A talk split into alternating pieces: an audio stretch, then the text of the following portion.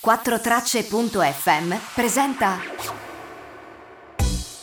Ciao, sono Jacopo Scarabello e questo è Economia Polpette, un podcast di economia ad alta digeribilità che si consuma una polpetta alla volta.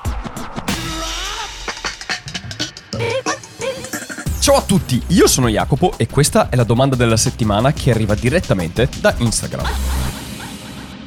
Ciao Jacopo, volevo chiederti, mi sono stati proposti recentemente dei prodotti assicurativi o investimento, ma non ho ben capito che cosa sono. Come funzionano e che differenza c'è con i prodotti finanziari classici?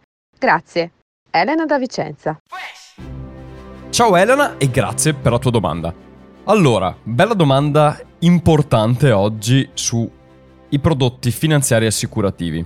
Allora, è un mondo vastissimo e difficile. Infatti ci ho impiegato... Questa domanda me l'hai mandata qualche settimana fa, penso almeno un mese fa, ed è da quando me l'hai mandata che ci penso e faccio ancora fatica a tirarne fuori qualcosa in un quarto d'ora.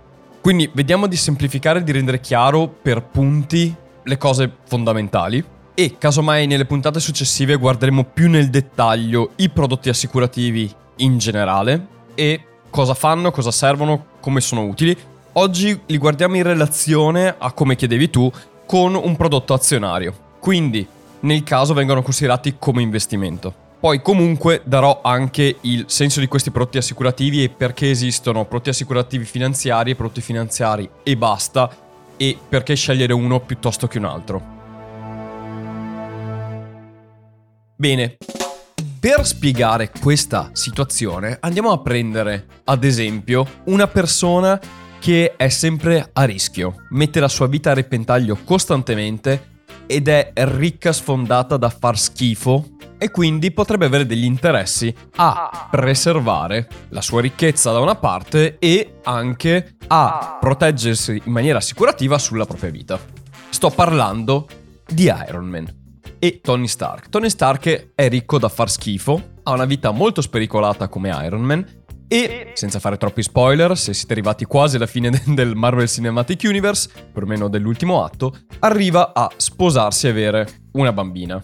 E, ora che è un padre di famiglia, inizia a sentire, insomma, l'importanza del fatto che tutto quello che sta facendo potrebbe metterlo a repentaglio e questo potrebbe avere un impatto sulla sua famiglia. E allora pensa di farsi un'assicurazione sulla vita. Un'assicurazione sulla vita e, già che c'è, la fa legata a dei prodotti finanziari. Quindi sostanzialmente i soldi che lui va a dare di assicurazione e che vengono messi da parte vengono investiti in fondi o titoli. Perché? Perché ha tantissimi soldi da parte, quindi vuole aumentare quei soldi che ha come capitale e dall'altra parte nel caso morisse quei soldi andrebbero direttamente ai suoi successori senza pagare nessuna tassa e in tutto questo sarebbero intoccabili da chiunque voglia aggredire, come si dice in termini giuridici, il patrimonio suo. Quindi possiamo già vedere delle caratteristiche di un prodotto assicurativo. Un prodotto assicurativo è un'assicurazione,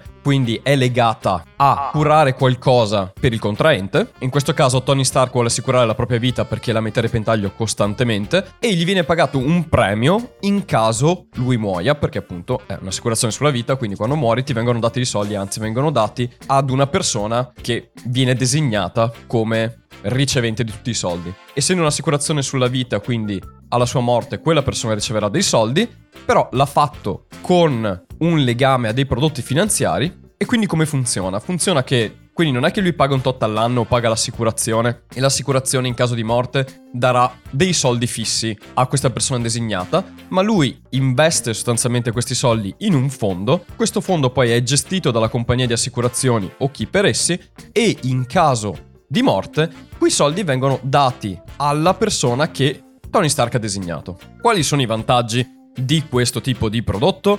Beh, i prodotti assicurativi sono impignorabili ed insequestrabili. Che cosa significa? Significa sostanzialmente che non possono essere pignorati o sequestrati, ossia se Tony Stark avesse dei problemi finanziari in cui va in bancarotta, quelle assicurazioni non possono essere toccate da nessuno che vuole andarsi a prendere dei soldi da Tony Stark perché Tony Stark glieli deve. Oltre a questo, quei soldi sono intoccabili anche per l'erario in caso di successione, perché nel caso della sua morte quelli verrebbero assegnati a chi lui ha deciso e non fanno parte del patrimonio di successione di Tony Stark. Quindi i prodotti assicurativi con stampo finanziario vengono molto spesso proposti appunto per chi vuole far successione dei propri soldi o per chi vuole proteggersi da eventuali pignoramenti dei soldi. Oppure chi vuole sostanzialmente proteggersi da un eventuale patrimoniale.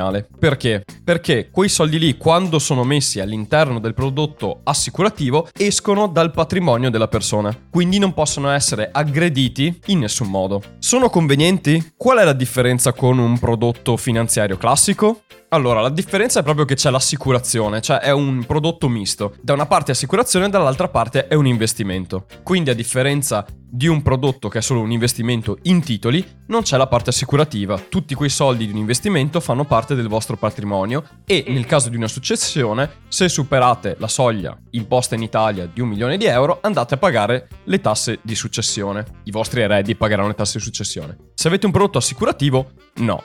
Ha convenienza una persona a fare un prodotto assicurativo per fare un investimento? Dipende, ovvero se avete dei patrimoni che volete destinare in caso morte a delle persone che non sono nel vostro ramo di successione, non fanno parte della vostra famiglia o comunque non sarebbero eredi legittimi, allora è un buon modo per praticamente trasferire in caso di morte dei fondi, dei soldi a delle persone che non sono dei vostri eredi. È un ottimo modo anche se avete dei soldi di trasferire la vostra eredità senza pagare tasse di successione nel trasferimento, perché appunto in caso morte andrebbero direttamente alle persone senza pagare. Però se siete una persona che vuole semplicemente fare un investimento su un tipo di fondo, fare un prodotto assicurativo non ha poi tutti questi vantaggi. Anzi, diciamo che l'unico vantaggio da quel punto di vista è il fatto che il prodotto assicurativo fa una gestione separata dell'investimento. Cosa vuol dire gestione separata? Beh, Beh vuol dire che sostanzialmente l'assicurazione gestisce come terzo ed è come se compraste in un certo senso una quota di un fondo terzo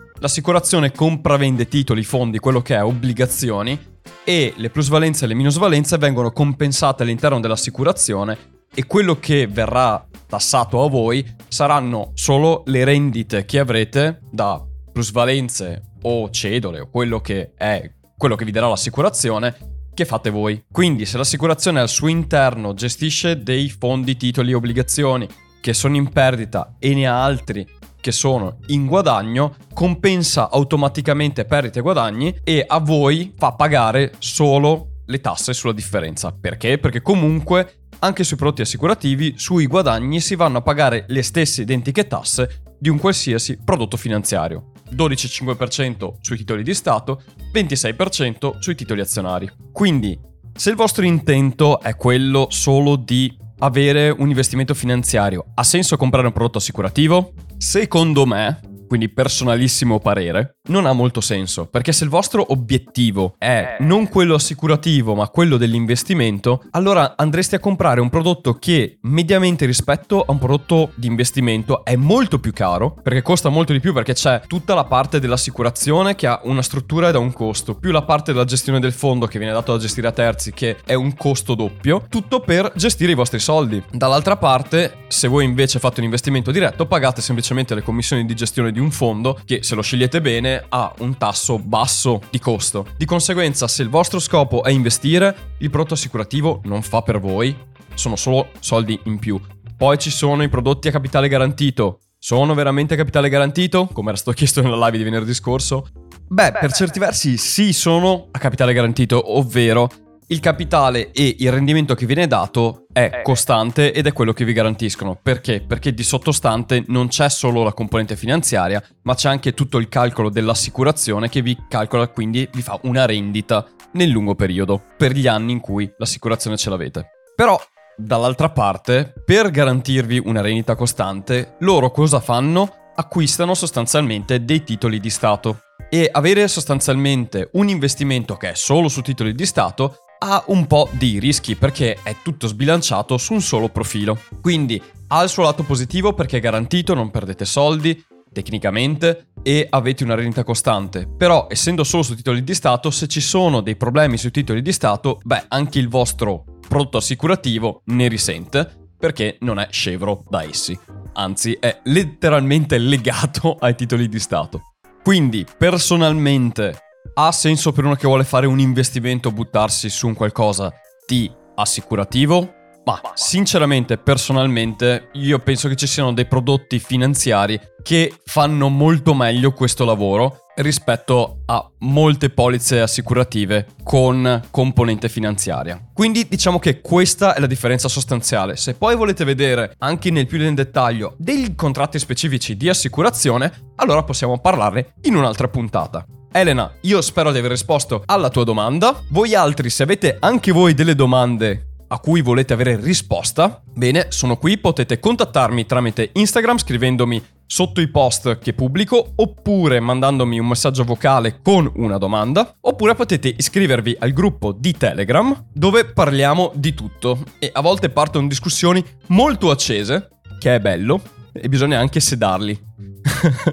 e quindi potete far parte di questa community piccolina che sta crescendo sempre di più. Come sempre vi suggerisco anche di seguirmi su Instagram perché su Instagram, Instagram sto pubblicando anche molti video oltre a fare live in cui parlo di cose varie, fra cui consigliare anche libri da leggere, che me ne chiedete tanti e io ve li consiglio, e nelle live parliamo di argomenti che mi chiedete che richiedono più di un quarto d'ora e discutiamo o da solo o chiamo a parlare con me qualcun altro e devo dire che finora siete in tanti a seguirci, mi fa piacere. Grazie mille per avermi ascoltato, noi ci risentiamo settimana prossima con una nuova puntata perché non andiamo neanche in ferie e ci sarà anche una puntata speciale a Natale, vi avviso. Come sempre, io vi mando un grandissimo abbraccio e vi auguro buone feste di Natale, se non ascolterete la puntata di Natale. E vi ricordo di diffidare delle imitazioni perché l'unica economia digeribile è quella polpette. Ciao da Jacopo.